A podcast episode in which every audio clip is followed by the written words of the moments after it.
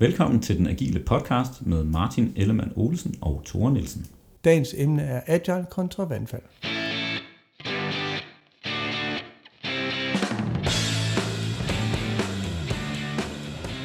Så er vi tilbage med den tredje udgave af den agile podcast. Velkommen tilbage, Martin. Tak skal du have, Thor. Velkommen tilbage til dig. Tak skal du have. Du, har, du er lige hjemvendt fra kursus. Hvad det, var det for noget? Det er rigtigt. Jeg var på Scrum at Scale med uh, Jeff Sutherland himself. Mm. To dage. Så Scrum i uh, sådan lidt større skala, end vi måske nogle gange uh, praktiserer det. Spændende, spændende. Så mens du fede den på ferie, så, uh, så fik jeg fyldt lidt, uh, lidt ny viden på. Ja, jeg er lige kommet hjem fra en uh, skiferie, og uh, lider lidt af post-skiferie depression af at ikke være på skiferie mere selvfølgelig. Men uh, det er også godt at komme tilbage og få lov til at nørde lidt agile igen. Jeg tænker, vi måske kunne lave en, øh, en episode på en skiferie, så vi kunne komme afsted igen.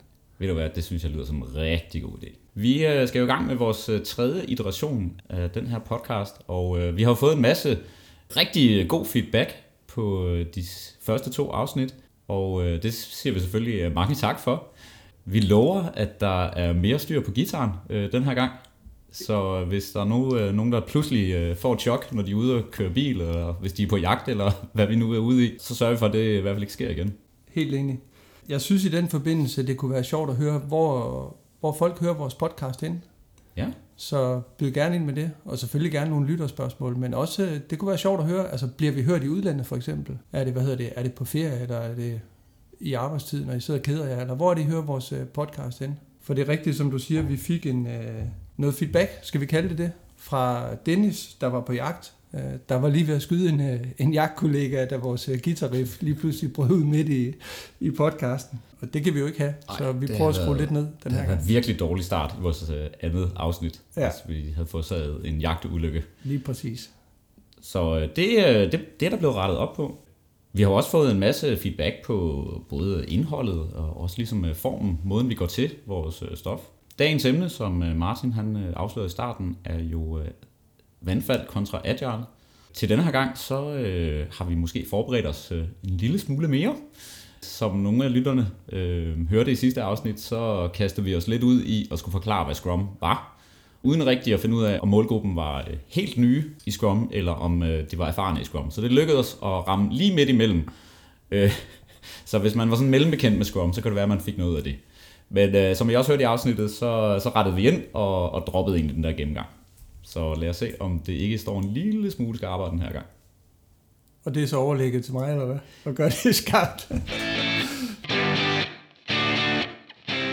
Vi antager, at alle dem, der lytter med, ved, hvad vandfald er, eller har en eller anden øh, idé om, hvad det er i hvert fald. Ikke? Så, så når vi taler vandfald, så taler vi ikke en specifik metode, en navngiven metode, så taler vi faseopdelt udvikling. Og når vi siger faseopdelt udvikling, så er det noget med, at man laver analysen først, og så er der typisk en eller anden form for gate, typisk øh, behæftet med en beslutning omkring, skal vi fortsætte, skal vi ikke fortsætte, altså sådan en go-no-go øh, gate, som det populært hedder.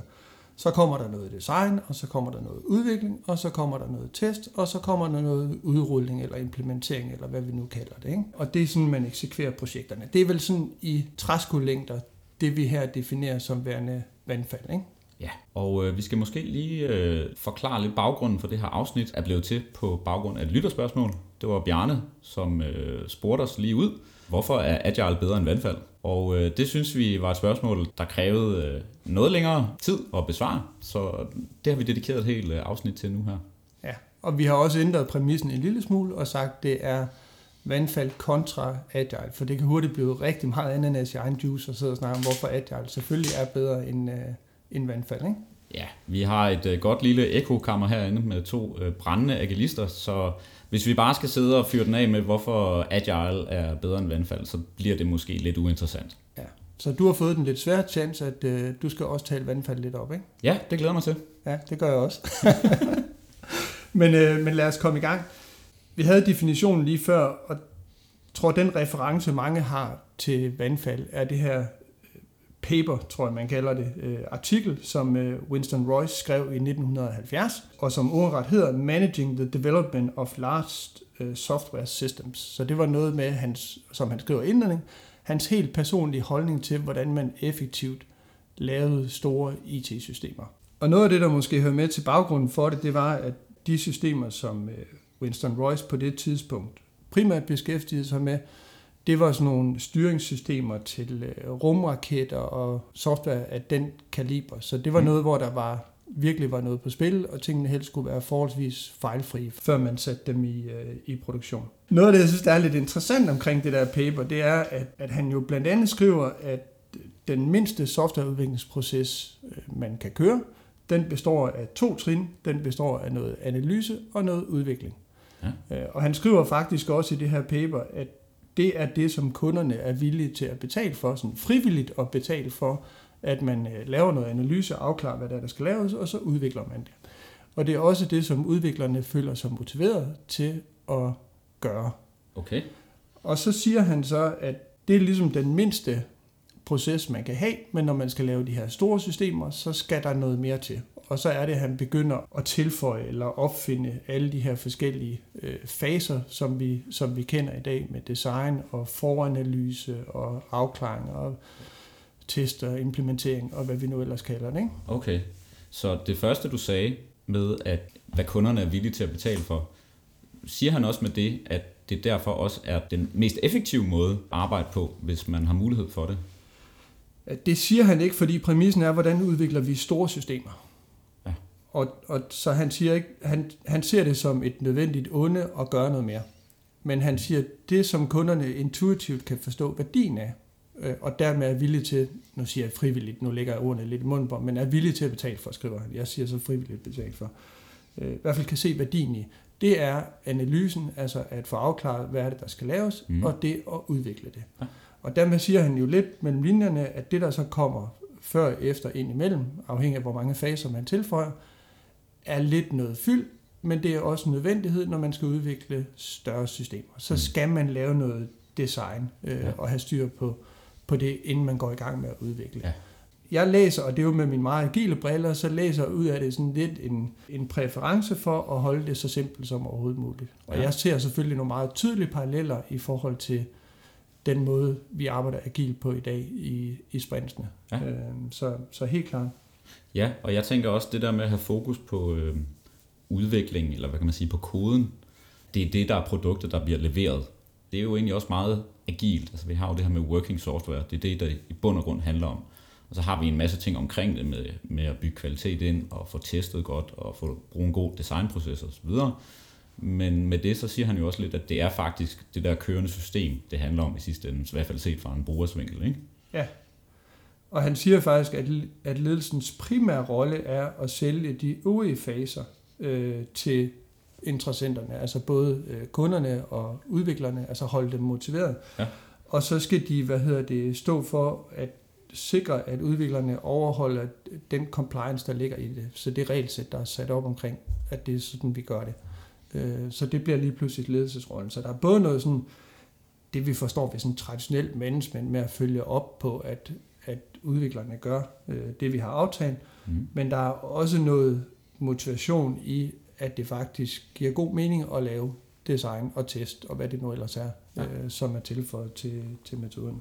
Så et andet interessant aspekt, øh, som jeg synes, vi skal diskutere lidt, det er jo, han siger faktisk også i det her paper, at man skal køre processen to gange. Man skal først køre den i sådan en letvægtsversion, hvor man analyse, designer øh, og udvikler det, vi i dag vil kalde en prototype. Ja, okay. øh, og så skal man drage læring af den, og så skal man faktisk smide den væk. Det er jo også det, vi altid har lært omkring øh, prototyper. Dem må man ikke bygge videre på. Ja. Det sker så ofte alligevel.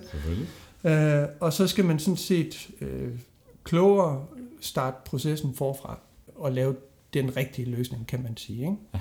Så der er sådan to loops, når han, når, han, øh, når han taler om store systemer, så er der to loops, man skal igennem. En, nu kalder jeg det for nemmest skyld en, en prototypefase, og så skal man bruge den til at lave en reel udviklingsfase efterfølgende. Okay, ja. Og det er jo gået fuldstændig i glemmebogen i rigtig mange øh, vandfaldsprojekter i dag. Så har vi travlt og kører der ud af, og så udvikler vi tingene en gang, i stedet for ligesom at have ja. det her dobbelt loop ind. Ja. Hvad tænker du om det? Jamen det er jo øh, interessant i den forstand, at han øh, på den måde har anerkendt, at vi lærer et eller andet ved at få bygget et eller andet og eksponeret vores brugere for det. Altså, jeg, jeg, igen, jeg lytter lidt med øh, agilistens øh, ører, så jeg hører, at man, han gerne vil have noget feedback fra brugerne ind på en eller anden måde, inden vi ruller fuldt ud. Og det er jo, det er jo sådan set meget fornuftigt, også set med, øh, i sammenligning med det agile. Men som du siger, det, det er sjældent det, vi ser i implementeringen af de fleste modeller, der bygger på den her sekventielle faseopdelte struktur, at man har rent faktisk dedikeret tid og penge til rent faktisk at have den her research øh, læringsfase, inden vi øh, mander helt op. Ja, og det er også derfor, jeg, jeg startede med at sige det her med, at han laver styre, styresystemer til rumraketter og sådan noget. Der, der giver det nok mening, inden vi sætter, sætter mennesker i rumraketterne, at, øh, at vi har lavet en simulering. Men, men han skriver i sit paper, man bør sådan set køre projektet to gange. Resultatet af den første skal være en simulering, som man kan bruge i det senere produkt. Og han kører faktisk alle faserne med, med hvad hedder det, tidlig design, analyse, programdesign, kodning, test og, og hvad hedder det, i brugtagning. Ja. Og så bruger han det til at føde ind i den rigtige proces, eller den store proces, mm hvor han bruger outputtet både i analysefasen, i programdesign, i kodning, i test og også i operationsfasen. Så han tager ind i de der lessons learned fra ja. det første forløb og inddrager i alle de efterfølgende faser. Ja. Jeg har hørt en historie om det der, og det er, det er måske lidt en urban legend, og jeg ved ikke, om du også har hørt om den. Men det er, at grunden, og det kan måske være forklaring på, at vi, vi ikke har det her double loop mere, når vi kigger rundt på implementeringen af diverse øh, vandfaldsmodeller. Det er simpelthen, at der var en højt rangerende person i øh, det amerikanske forsvar, som øh, fik det her Royce paper i hånden, og han læste simpelthen den øh, første side, Executive øh, Summary, om man vil, og han så, at det var simpelthen måden at bygge øh, software på, a.k.a. vandfaldsmodellen. Og derved så blev det ligesom øh, måden, man gjorde det på der, og så har det så spredt sig videre, så man har ligesom glemt det her med uh, double loop eksekveringen af softwareprojekter. Har du hørt den før? Jeg, jeg har ikke hørt den. Jeg kunne levende forestille mig, at det er, at det, er det, der er sket. Det vil, uh, uden at fornærme nogen, nok ikke være første gang i verdenshistorien, at, uh, at der er nogen, der kun har læst Executive Summary, og så øh, draget konklusioner på, øh, på den baggrund. Ja. Så man kan sige, øh, nu sidder med paperet i hånden, hvis han kun har læst den første side, så vil han have nøjes med analyse og udvikling. Så, så, fordi det, den ikke helt holder. Så, men har han læst de første halvanden side, så, øh, så står han i hvert fald med en, øh, det, vi i dag kender som en, en klassisk vandfaldsproces i, i hånden. Og det han jo også skriver i paperet, det er, at der er jo ikke nogen af de andre skridt, der der lige så direkte bidrag til værdiskabelsen som analyse og design, og det varmer mit agile hjerte at mm. høre øh, nogle af alle de her hvad hedder det, dokumenter, der bliver øh, produceret i de andre faser, er for at fastholde beslutninger, der, der hvad hedder det, taget undervejs, men de bidrager ikke direkte til værdien af slutproduktet. Og så skriver han jo også i paper, at det her det er en ekstremt usikker affære. Han skriver nærmest, det er farligt, decideret farligt øh, ja. at lave ting på den her måde. Eller i hvert fald risikofyldt at gøre det på, øh, på den her måde. Og det er så her blandt andet det her dobbelt loop kommer ind som en, øh, en kompensation. Ja. Han tager det jo ikke derhen, hvor han så siger, kunne vi så tage de store systemer og dele op, om vi så kalder det værdistrøm, eller features, eller epics, eller hvad vi nu kalder det, i, øh, i nogle mindre, og så eksekvere det som små projekter. Det, der, er han ikke, øh, der er han ikke. Nej. Så det er måske også for meget for langt i 1970. Men, men det, har han, det har han ikke med. Øh, men, men han kompenserer på flere ja. forskellige måder for den usikkerhed, der er. Og, og det er så nok noget af det, der er gået lidt i, i glemmebogen. Ikke? Ja, altså det er, jo, det er jo en meget interessant uh, linje, du lige fremhæver der. Så sent som i går, så læste jeg en uh, artikel på en blog, hvor uh, personen, der skrev bloggen, forsøgte at argumentere for, at uh, Royce faktisk var meget agil i hans tankegang. Og meget af det her med at skyde på vandfaldsmodellen, det uh, er, er lidt, måske baseret på en uh, misforståelse. Eller i hvert fald, man dømmer ham lidt for hårdt. Mm. Og så var der så et væld af kommentarer under artiklen selvfølgelig, hvor øh, der selvfølgelig var nogen, der ret hurtigt blev sure på hinanden, og diskuterede om, hvorvidt øh, Winston Boyce han var agil eller ej. Mm. Jeg synes, hvis man kigger på det sådan lidt nøgteren, så synes jeg, at det er nogle, nogle ret fornuftige tanker, som er, er sådan okay konkurrente med det, vi, øh, vi prædiker i dag. Men at se ham som en øh, full-blooded agilist, der var forud for sin tid, det er måske at strække den lidt for meget. Ja, det tror jeg også. Men øh, han, han skriver det her, han, og for at underbygge det, så skriver han også i paper, jeg tror på det her koncept, så han tror på den model, han har, har lagt op, og det indikerer i hvert fald ikke, at han er, er som du siger, fuldblående agilist. Ikke? Men han skriver så i sammensætning, men implementeringen af det er enormt øh, risikofyldt og inviterer til fejlslagende forsøg, eller til failure, altså til fiasko. Ikke? Ja, okay. Så selvom han eksplicit skriver det, så, så gør vi det alligevel. Ja, og jeg synes, jeg synes egentlig en øh, sidste pointe omkring øh, om det, som han, øh, han skriver i sit paper. Det han også skriver i det her paper, som jeg også tror er blevet misforstået, når vi taler om den her øh, projektleder jerntrekant med, med scope og med, med tid og med omkostninger, så skriver han faktisk, at det er svært at nå, nå med succes et punkt, hvor man har et system i en funktionel tilstand til tiden og inden for budget. Mm. Og, og det kan godt være, at jeg overtolker det øh, med mine, mine agile briller på, men jeg synes, det der med at nå til en funktionel tilstand, er jo ikke det samme som, at vi lever op til samtlige krav i kravspecifikation. Og sådan er det jo efterfølgende blevet tolket. Ja. Så jeg synes egentlig, at i forhold til prioriteringen af de tre, og når vi i den agile verden taler om at vende trekanten om og låse økonomi og tid og køre timeboxes og alle de her ting, mm. og så optimere skåbet, ja.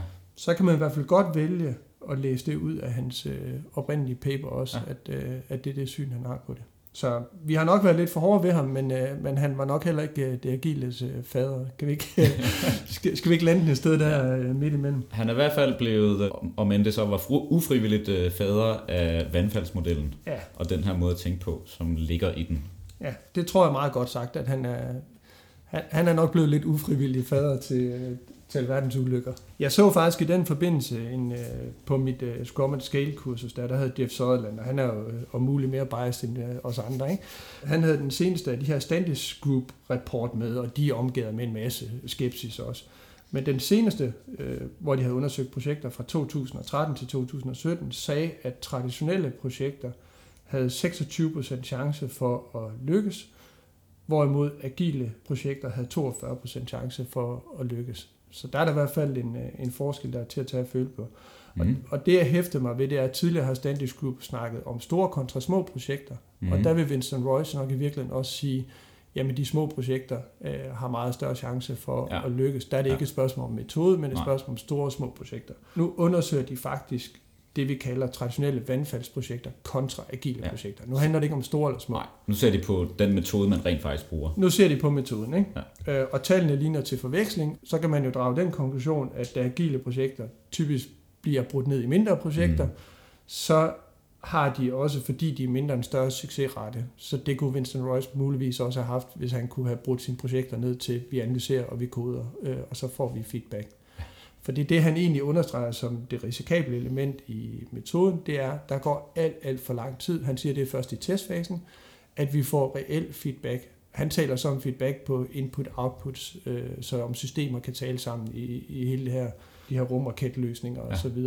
Men, øh, men vi kunne også bare drage det over til brugerfeedback. Hvornår er det, vi får den? Ikke? Ja. Så måske er det store og små projekter, måske er det traditionelle kontra vandfald. Ikke? Ja. Spændende. Det var lidt om Royce, den gode Royce. Den gode Winston Royce. Nu har jeg jo fået øh, æren af at have vandfaldskasketten på og skulle komme med nogle argumenter for, hvorfor øh, vandfald er en bedre metode at arbejde efter. Og Martin, du får lov til at blive øh, de trygge, agile hjørne og skulle forsvare, hvorfor Agile er bedre end vandfald. Jeg ved ikke, hvor trygt det er, for jeg ved ikke, hvad du kommer med argumenter, men jeg skal gøre mit bedste for at skyde dem ned, så hit me, og så lad os høre, hvad du har. Hvor mange år var det, du har arbejdet med det her? Oh, snart 20 vel, tror jeg. Okay, det, man skulle tro, at du, øh, du var blevet mødt med det her sådan lidt øh, dagligt gennem de sidste 20 år. Jamen, det tror jeg også, jeg er, men nu kender jeg dig. Du kan jo finde på hvad som helst, så... Men øh, lad os okay. prøve. Ja, lad os prøve at kaste ud i det. Jeg kan lige så godt sige, at det er meget sjovt at skulle prøve at, at være the waterfall guy, øh, i betragtning af hele grunden til, at jeg sådan har opdaget Agile og kastet mig ud i det her, var jo også som en, en re- reaktion mod det, jeg synes, der lå i vandfald og hele, hvad kan man sige, det paradigme, det hårde paradigme, den her projektledermåde at tænke på. Øh, og jeg kunne bare mærke, at der var, der var et eller andet, som, øh, som ikke føltes rigtigt der. Jeg er nødt til at, at hive den kære øh, Alistair Coburn frem en gang til. Øh, vi har efterhånden nævnt ham hver eneste podcast, så vi må, vi må snart få ham med, så vi kan høre direkte fra ham. Det er den mest vandfaldsagtige person, du kan komme i tanke om. det gør det. Jeg var i hvert fald på et øh, kursus øh, med ham for, ja, det er efterhånden fem år siden, der hed Advanced Agile, og øh, der øh, startede han kurset med, at vi skulle komme med alle de argumenter, vi kunne finde på, hvorfor at øh, Agile var mindre effektivt end vandfald. Og det kan jeg huske, det var enormt provokerende for mig at skulle gøre, øh, og jeg kunne også mærke mange andre i gruppen, de også synes det var, og vi startede med at gå til det sådan lidt sådan en ironisk distance og sige, øh, tør hvis du elsker meget dokumentation og sådan noget, så er Waterfall måske bedre. Og der var han meget sådan, øh, nej, det skal være sådan helt nøgtern objektivt. Hvad kan vi pege på? Hvad kan vi fremhæve for øh, fra vandfald for at sige, at det er mere effektivt? Så øh, det har jeg lavet mig inspireret af nu, at prøve at hive nogle af de øh, argumenter frem, som vi kom frem til dengang. Er du klar? Jeg er super spændt på, hvad der kommer. Så Agile er mindre effektivt end vandfald, fordi at vi skal lave meget mere rework i Agile. Så vi skal gå tilbage og lave nogle ting om, som vi allerede har arbejdet med en gang. Og når du siger rework, hvordan definerer du så det? Det kan betyde helt konkret som udvikler, at jeg skal tilbage og pille i en eller anden komponent, som jeg allerede har lavet, eller vi skal tilbage og lave en del af systemet om, som vi allerede har lavet en gang. Så mit argument vil være, at det du taler om er en sådan ret veldefineret udviklingsfase, fordi vi har lavet en hel masse arbejde inden. Ja, og derfor så... skal vi ikke lave rework i udviklingsfasen. Ja, jeg vil kigge og lytterne kan høre, at Martin han, han smiler nærmest, mens han siger det. Ja. Han kan næsten ikke få det ud af sin mund. Nej, og jeg vil kigge på det som en, en samlet indsats og sige, hvor, hvor stor er den samlede indsats for at få lavet det stykke software, vi skal lave. Ja. Så kan vi også diskutere præcisionen i det, er det det rigtige, vi laver, og mm. alt muligt andet. Ja. Lad os nu antage, at vi gør det. Så vil min hypotese være, at den tid, vi så har brugt, og den indsats, vi har brugt på analyse og design og alle de der ting, lagt sammen med det der one-shot udvikling, hvor mm. vi bare øh, gør det rigtigt første gang, ja. og det er også med et smil på læben, mm. så, øh, så vil den være større, end hvis vi øh, itererer os frem til det via den uh, agile proces. Ja, det er jeg jo selvfølgelig hammerende uenig i, i og med at jeg den her kasket på, men uh, jeg, jeg tror godt, jeg kan se, hvad du mener. Men uh, vi må jo sige, at i og med, at vi arbejder iterativt, så skal vi jo gå tilbage og åbne nogle ting op, som vi har haft i hænderne en gang. Mm. Og hvis vi nu anser, at vi bare kunne gøre det hele øh, på en gang, fra ende til anden, top til bund, og, og ramme rigtigt, lad os antage, at vi er super skarpe på det, vi skal bygge, og vi har super dygtige folk til det, så må det jo sådan helt nøgteren være mere effektivt at gøre på den måde.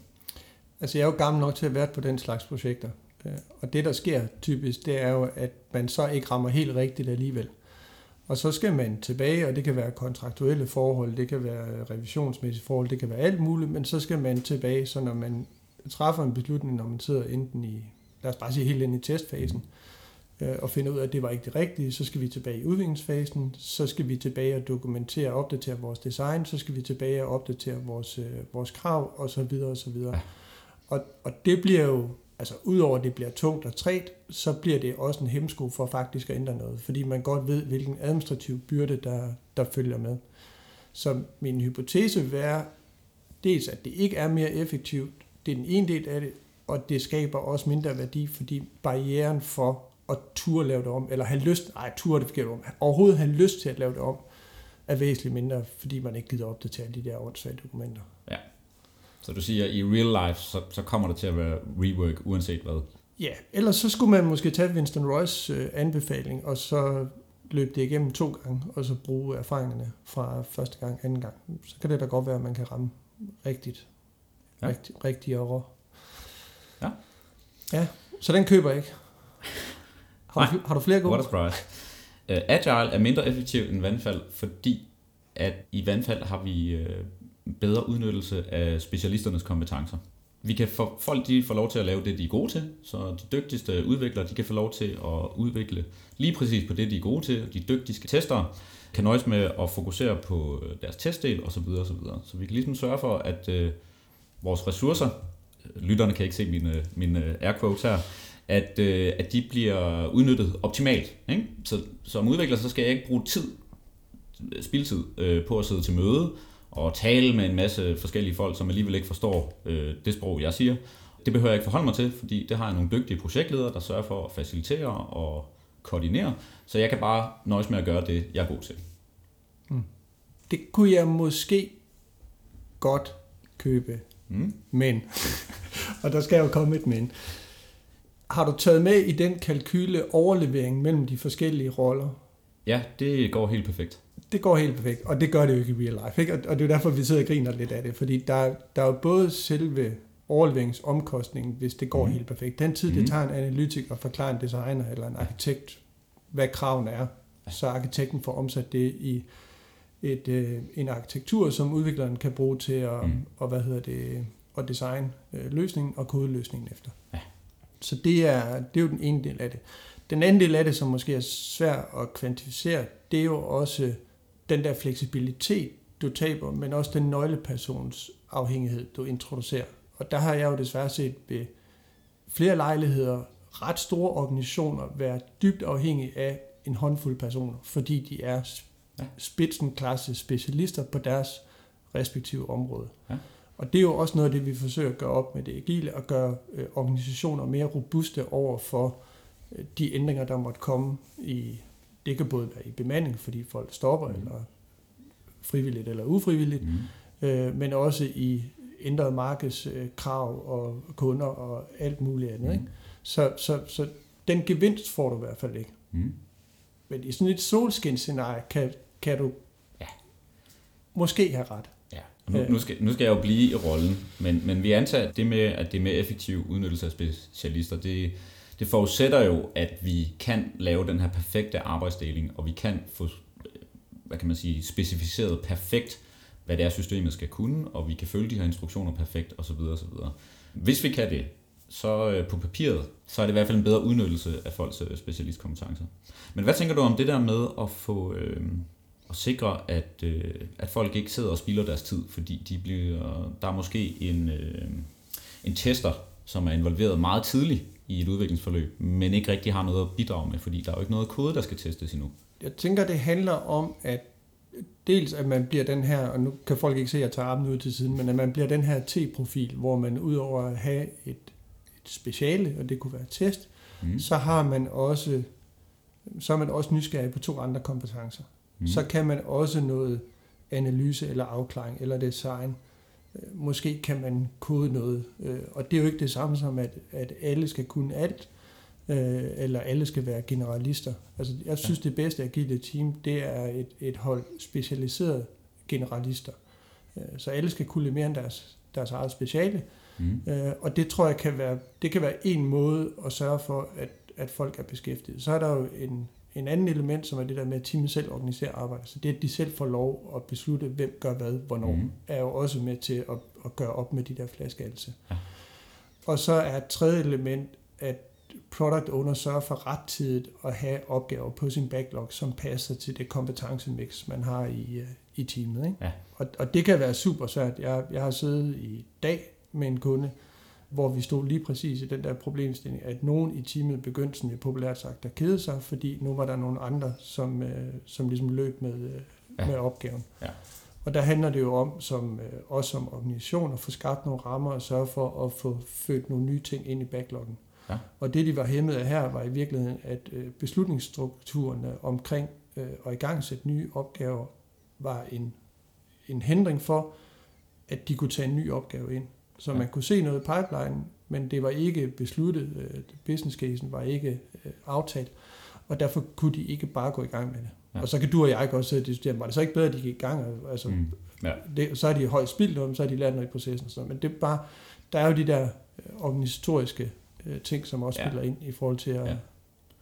Og der ser jeg øh, mange gange, at og det, det er sådan helt oprigtigt, det er uden at den her kasket på. Jeg kan egentlig godt forstå, hvis man er et sted, hvor man er meget specialistopdelt, og øh, for eksempel bliver sat på et scrum-team, og lige pludselig skal arbejde krydsfunktionelt. Så på den korte bane, og man kan sige lokalt for individet, så kan det godt føles meget ineffektivt. Nu, nu skal jeg sidde til møde med nogen, som sidder og taler om et eller andet, jeg slet ikke forstår, eller forholder mig til. Ikke? Og der hører jeg også dig sige, at hvis man så zoomer lidt ud og ser måske lidt mere langsigtet på investeringen, så, så er det mere effektivt at arbejde på den her måde. Men jeg kan egentlig godt se, hvorfor det som individ kan føles meget ineffektivt øh, at sidde i den position der. Ja, noget af det vi jo også taler om, det er, at så bruger man noget af den der slack eller tid, man har i overskud eller ineffektivitet til at gøre værktøjerne bedre. Ikke? Ja. Så det er jo den her klassiker med, med manden ude i skoven, der bare står og saver hele tiden, ja. og så den anden, der saver i 45 minutter, og så sliber øh, saven i pausen, og så bliver hurtigere færdig. Ikke? Og der, der kunne man jo så, altså det ved jeg godt, det kan man ikke gøre hele tiden, så ender det som beskæftigelsesterapi. Mm. Men der kan man jo godt sidde som analytiker og have noget tid i overskud, fordi nu er vi i gang med udvikling eller, eller test, eller ja. hvad det nu er, de laver. Så kan man godt sige, så ser jeg nogle øh, webinarer omkring design sprint, og bliver klogere på, hvordan kunne vi bruge design sprint som et værktøj i at afklare kundernes behov, ja. osv. osv. Så det, sådan kunne man stille det op for alle roller, ikke? Ja. Øh, og dermed kan de være mere effektive øh, i et efterfølgende sprint. Nu får du en til. Så øh, Agile det er mindre effektivt end vandfald, fordi at det kræver hyppig øh, kundeinvolvering. Så for mig for, som kunde, så er det øh, faktisk ret tidskrævende og dermed dyrt, at jeg skal være til rådighed for dem, der bygger et system til mig, eller mig som kravstiller. Og der var det altså lidt lettere efter vandfaldsmodellen, at jeg kunne, jeg kunne sige, hvad jeg gerne vil have. Det er det her, jeg gerne vil hen. Give nogle specifikationer. Og så havde jeg ikke så meget brug for, at jeg skulle bruge tid og ressourcer på at være til stede. Altså præmissen for alle dine spørgsmål er jo det her med, øh, med effektivitet, mm. gjort op i tid og penge. Ja. Og jeg, jeg er lige ved at sige, at jeg ikke anerkender præmissen for dine spørgsmål. Fordi, Hvordan skal vi ellers måle det? Jamen, vi skal, jo, vi skal jo måle det i, hvad det er for en værdi, der bliver skabt for den indsats, man, øh, man putter i det. Ikke? Så hvor meget får jeg, får jeg som kunde ud af at involvere mig, enten mm. øh, upfront, som du siger, i at være med til at lave en kravspedition mm. på et nu siger jeg, forholdsvis løs grundlag, eller på baggrund af nogle hypoteser om, hvad mit behov er om et år eller to, mm. når systemet er færdigudviklet. Mm. Kontra det at involvere sig løbende undervejs, og kunne bruge den feedback, som det giver til hele tiden at være med til at forme, hvordan det endelige system kommer til at se ud. Ikke? Mm. Det, altså det, det, vil, det var i virkeligheden det spørgsmål, som øh, i hvert fald ville tippe til det ja. agiles fordel. Ja.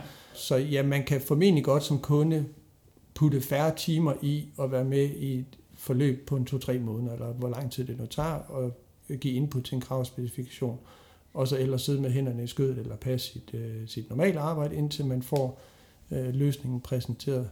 Ja. Jeg tror bare sådan bang for the buck-agtigt, øh, så tror jeg ikke, det er en, øh, en bedre løsning, end at involvere sig i produktet. Jamen, lad os prøve at tage, hvis vi er i det hjørne, lad os prøve at tage et ret øh, konkret, men dog stadig hypotetisk eksempel at øh, nu kommer vi, øh, nu kommer I, agilister lige pludselig og siger, at nu skal vi have øh, ni mennesker siddende sammen i et lokale, og de skal bruge øh, fire timer på at kravsnedbryde og lægge en plan. Og det er altså både hende her, øh, product owneren kalder vi hende nu fra forretningen, hun er faktisk øh, underdirektør, hun er ret godt betalt, plus en masse andre specialister. Vi har også nogle, øh, nogle eksterne udviklere, de, de fakturerer øh, på timebasis. Det der møde, det er, det er altså oppe i 60 beløb i kroner og øre. Øh, det, det lyder ret øh, ineffektivt. Kunne vi ikke bare have en projektleder øh, til at lægge en plan der? Altså, hvis du kan få det for 100.000 kroner, hvis det kun er 60 cifre, så synes jeg sådan set, det er, det er godt givet. Øh, ja, nej. Det... Ja, 60 cifre. Ja, jeg mente det. jeg ved godt, hvad du mener. Jeg laver meget sjov med dig. 6 nuller. ja, ja, jeg, jeg, jeg køber mig lige tid til at tænke mig op. Ikke? Øh, det er jo et argument, vi ofte bliver mødt af og det er bare enormt svært at gøre op med, hvad koster det så alternativt i dels de her overleveringer, i misforståelser, i øh, manglende motivation, fordi man ikke har været med til at præge beslutningerne undervejs. Så noget af det bliver selvfølgelig lidt en trosag, og, og hvis vi sådan skal tage den ultrareligiøse agile kasket af, så ser vi jo også mange steder, hvor vi introducerer det her, at der er en form for øh, øh, formodning, øh, initiel modning, hvad vi nu kalder det, nedbrydning, øh, refinement, øh, kært mm. øh, barn har mange navne, ja. hvor nogle færre lige finder ud af, hvad er det overhovedet det her går ud på, inden vi involverer resten af teamet i at gøre det. Og, ja. og det er måske ikke sådan helt by the book, men det er jo, ja. som du siger, for at gøre det mere, øh, mere effektivt. Ja. Så, men jeg vil da langt hellere have, at, at udvikleren kan sidde på på det møde, du omtaler, det her meget, meget dyre møde, du omtaler, mm. og få svar på sine spørgsmål øh, omkring, hvad er det overhovedet, det skal kunne, og hvordan skal det kunne det, og hvordan forestiller mm. jeg, og er I opmærksom på, at øh, teknologien ikke understøtter lige præcis det der, så kunne vi ja. lave den her løsning i stedet for, ja. end at det sådan kommer på bagkant, eller langt ned i den der overleveringskæde, hvor man så skal til at traversere tilbage ja. og, og gøre alle de der beslutninger om. Ikke? Så dit argument er, at det er i virkeligheden øh, dyrere i længden at lade være med at gøre det der. Og udfordringen er så at kunne bevise det i kroner og øre på det tidspunkt, men det er måske mere en effekt, vi, vi kommer til at kunne måle på, eller om ikke andet kunne mærke på sigt. Ja, en af de, en af de hvad hedder det, undersøgelser, som øh, Jeff Sutherland henviste til, det var, øh, det var succesraten på projekter alene målt på, hvor lang responstiden var, når der var et eller andet spørgsmål eller issue i projektet. Og der var tre gange så høj succesrate for projekter, hvor man kan få et, et svar inden for en time, ja. kontra projekter, hvor det tog fem timer at få et svar. Ja. Jeg kan ikke lige huske tallene, men jeg mener, det var, det var trefoldig ja. øh, forskel. Alene på den parameter. Ja. Og i det scenarie, du lige har ridset op, der vil udvikleren jo ikke inden for en time, men inden for 10 minutter kunne få et svar, fordi ja. alle er i lokalet, og vi kan blive enige om, hvad, hvordan gør vi så, når teknologien ikke ja. øh, understøtter det, der var vores oprindelige krav. Ja. Ikke? Så hvis vi graver lidt, kan vi godt finde nogle andre parametre at måle på, som måske er med til at dokumentere, hvor effektivt det er, som rækker ud over en blot tid brugt, og hvad koster folk i timen. Ja. ja. Jeg havde en, øh, jeg havde en product owner på et tidspunkt, han sagde, jeg kan ikke sætte tal på, øh, det er en mavefornemmelse. Jeg, jeg, min oplevelse er, at jeg får fire gange så meget værdi for pengene øh, sammenlignet med før. Og, og det er jo sådan en totalt solskinsscenarie. Ja. Øh, og ananas i egen juice og alle de der ting. Men det er jo lidt ligegyldigt for mig, om det så reelt er to, to og en halv, tre eller fire gange, han fik igen. Ja. Det jeg ved, det var, at omkostningen var den samme, fordi teamet var allokeret fuldtid, og det var de også før. Men han stod som kunde med en oplevelse ja. af, altså han fik heller ikke flere kodelinjer ja. eller mere software, men han fik bare meget mere værdi for pengene, end ja. han gjorde før. Ja. Et sidste øh, argument, bare roligt, jeg har mange, mange flere, jeg kunne blive ved. Har du ikke nogen, der holder? jo, jo, jo, jo, men jeg vil, heller ikke, øh, jeg vil heller ikke få det til at se alt for skidt ud for Open Mic. Agile er øh, mindre effektiv end vandfald, fordi det kræver, at vi er nødt til at øh, starte teams op. Og teams, det tager altså tid, før de begynder at performe. Og vi, vi, vi er nødt til at investere i dem. Så igen, det, det, det er noget mere langsigtet, før vi rent faktisk får noget øh, bang for the buck her. Det er det dårligste argument, jeg har hørt i, i mands minde. Måden, vi traditionelt løser opgaver på, når vi arbejder i en vandfalds vandfaldstankegang eller vandfaldsorganisering. Det er jo via projektteams. Mm. Så der starter vi jo projekter op. Mm. Er det godt, at vi har en projektleder, der har fået det overleveret og fået et mandat og ved, hvad vedkommende skal lave. Men vi sammen, sammensætter et team til lejligheden. Mm. Så hele det der øh, forming, norming, storming, performing, eller hvad vi kalder det, eller mm. S-kurve-syndromet, det, det vil være eksisterende mm. i et agilt team og i et traditionelt team. Så lad os lige for, for argumentets skyld sige, at det koster fuldstændig det samme, om du starter det ene op, eller du starter det andet op. Så der, hvor gevinsten er i det agile setup, det er jo, at i slutningen af projektet, hvor man i et traditionelt setup øh, fortsætter til projektet er helt færdigt, og vi har lavet alle nice to have ting, fordi vi ved, at den her gruppe bliver aldrig nogensinde samlet igen, og det er jo også trygt at være en del af den her gruppe. Jeg ved ikke, hvad der venter mig, så nu er vi fundet ud at arbejde sammen, så, så lad os prøve at holde sammen på det så længe som overhovedet muligt. Det siger jeg ikke, der er nogen, der tænker sådan. Men øh, der vil vi jo det agile blive ved med at føde dem med nye opgaver i deres mm. backlog. Og jeg tror tilbage til min historie fra før, jeg tror det er derfor product owneren oplever, at han får mere værdi. Det er jo ikke fordi, de så koder fire gange så meget. Det er jo fordi, at i stedet for at sidde og lave de sidste nice to have opgaver sådan på yderste mandat, mm. så kaster de sig over det, der traditionelt vil have været et nyt projekt, og starter med det, der er must have, ja. og, og dermed øger de uh, værdiskabelsen. Ja. Så, så nej, den, den køber jeg slet ikke. Jeg har en til. Nu er jeg ved at vende mig til den her hat. Den er faktisk ret behagelig. Den klæder dig ikke. Ja, jeg, jeg synes, jeg er ved at skifte side her. Jeg tror, jeg skal ud og have mig et jakkesæt. Nå, vandfald er mere effektivt end øh, agile, fordi ved agile, øh, det er ret dyrt at levere ting i øh, små pakker. Så når vi reducerer vores øh, opgavestørrelse, så, så er der altså et vis overhead. Så hver gang vi skal teste, så skal vi altså bruge øh, tre uger på det. Det, øh, det koster mange, mange tusind, øh, for ikke at sige millioner kroner at gøre. Så vi vil hellere bundle nogle ting op, release, øh, lad os køre den helt efter vandfald, når vi, når vi ligesom har samlet til bunke og er klar til at sætte det første i produktion. Ja, det køber jeg som et valid bekymring.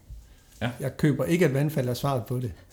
Det er klart, hvis du laver embedded software, hvis du laver øh, software til udløsning af airbag i biler øh, for Toyota, og du sender x antal millioner biler på gaden, så bliver det, det er blevet lidt nemmere i dag, fordi alle biler er på nettet, men i hvert fald for nogle år siden, så skulle du tilbagekalde dem og ofte til øh, den her, hvad hedder det, firmware i airbag. Jeg, jeg ved ikke så meget om airbag. Du, jeg, jeg håber, I er med derude mm-hmm. på, hvad det er, jeg snakker om. Ja.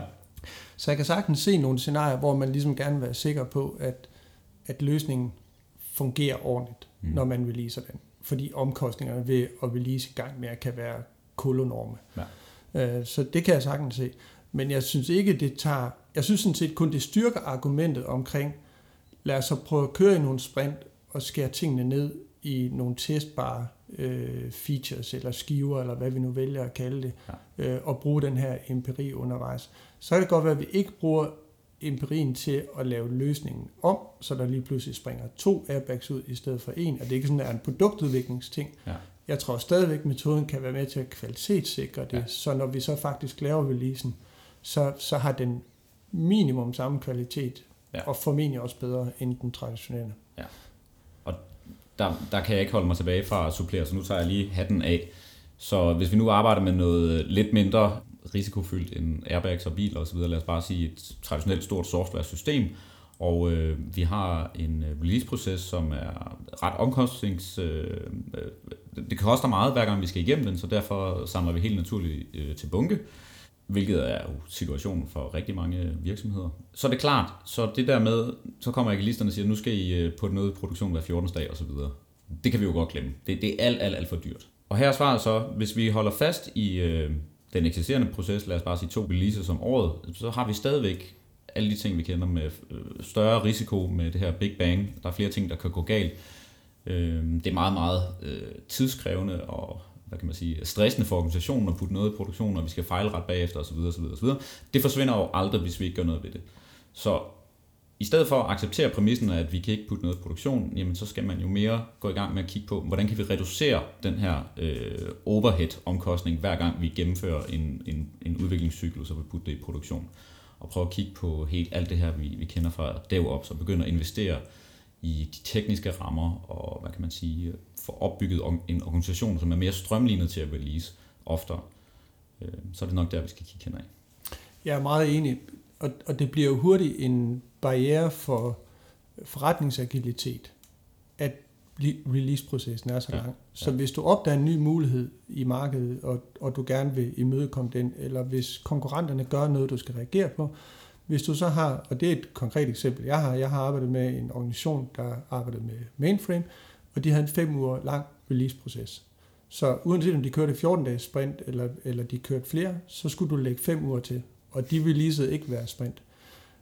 Og der havde jeg også dialogen med, med deres øh, IT-direktør, og han investerede faktisk et halvt år, øh, hvor teamet ikke lavede andet ja. end at prøve at, øh, prøve at optimere den proces, ja. øh, forskellige tingene ad, automatiseret, hvad der nu kan automatiseres. De bragte det ned på en uge. Mm. Så, så det er jo ikke Facebook, der deployer øh, 10.000 gange om dagen, eller, eller de der solskinshistorier. Ja.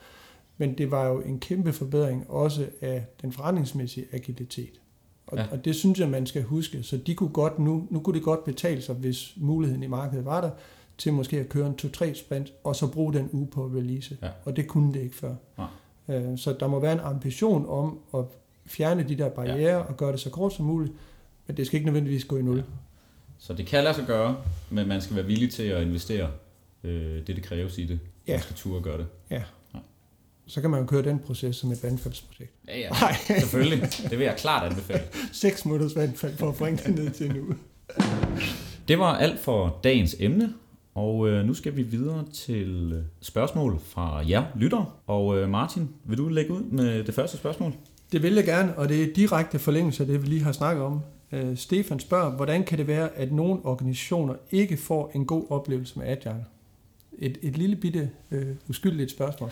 Det, det, er, det, det tror jeg, vi på et tidspunkt skal lave en, øh, jeg lige vil sige en særudsendelse om, men, øh, mm. men dedikere en episode eller flere til. Men hvis vi trækker tråd til det, vi lige har talt om, så er det at skabe rammebetingelserne for at kunne arbejde agilt i hvert fald et af svarene.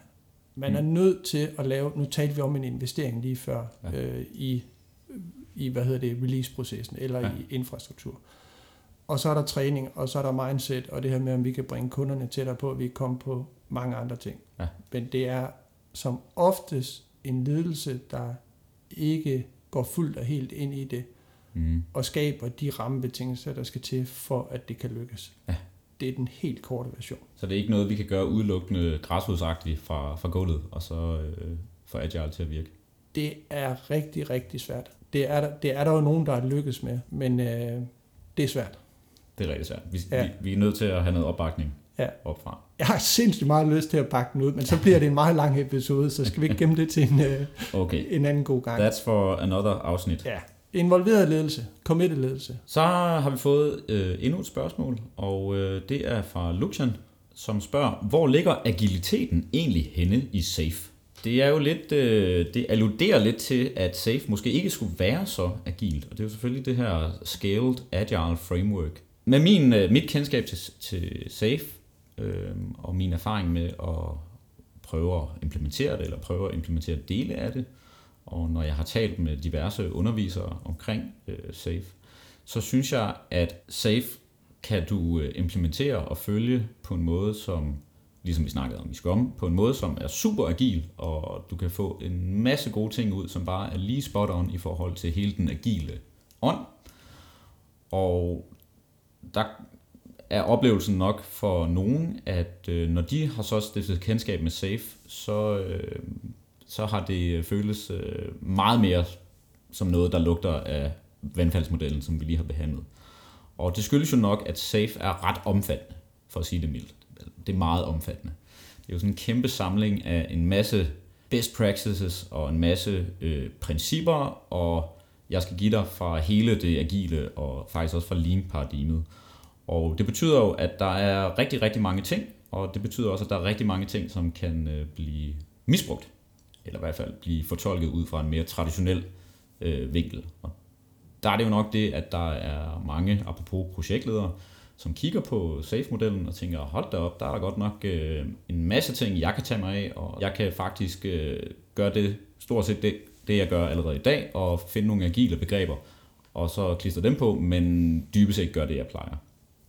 Og på den måde kan man jo godt ende med at, lad os sige, implementere SAFE og følge det sådan mere eller mindre efter bogen, men, men overhovedet ikke få noget agilitet ud af det, og egentlig fungerer fuldstændig, som, som vi plejer at gøre. Ikke? Øh, Der har jeg set, at øh, det kan altså også godt være det modsatte. Hvis man, øh, hvis man ser på de her ting og dykker ned i den meget omfattende litteratur, der er til at dokumentere SAFE, jamen så er det nogle helt reelt oprigtige, agile tanker, der ligger bag ved det. Og på den måde, så vil jeg sige, at det er der agiliteten ligger i SAFE. Jeg, jeg tror ligesom det foregående spørgsmål, det godt kunne fortjene en uddybning. Vi kunne eventuelt prøve at tage en uh, snak omkring safe kontra Scrum at scale. Nu har jeg jo lige været på kursus, så Ja. jeg vil ikke sige forelsket i det, men uh, kan se nogle idéer i det. Uh, så kan du slippe for at repræsentere vandfald, men så kan du repræsentere Ej, så kan jeg repræsentere SAFE. i safe i Fantastisk. stedet for. Ja. Det må vi lige finde ud af. Ja. Var det uh, dagens, uh, dagens afsnit?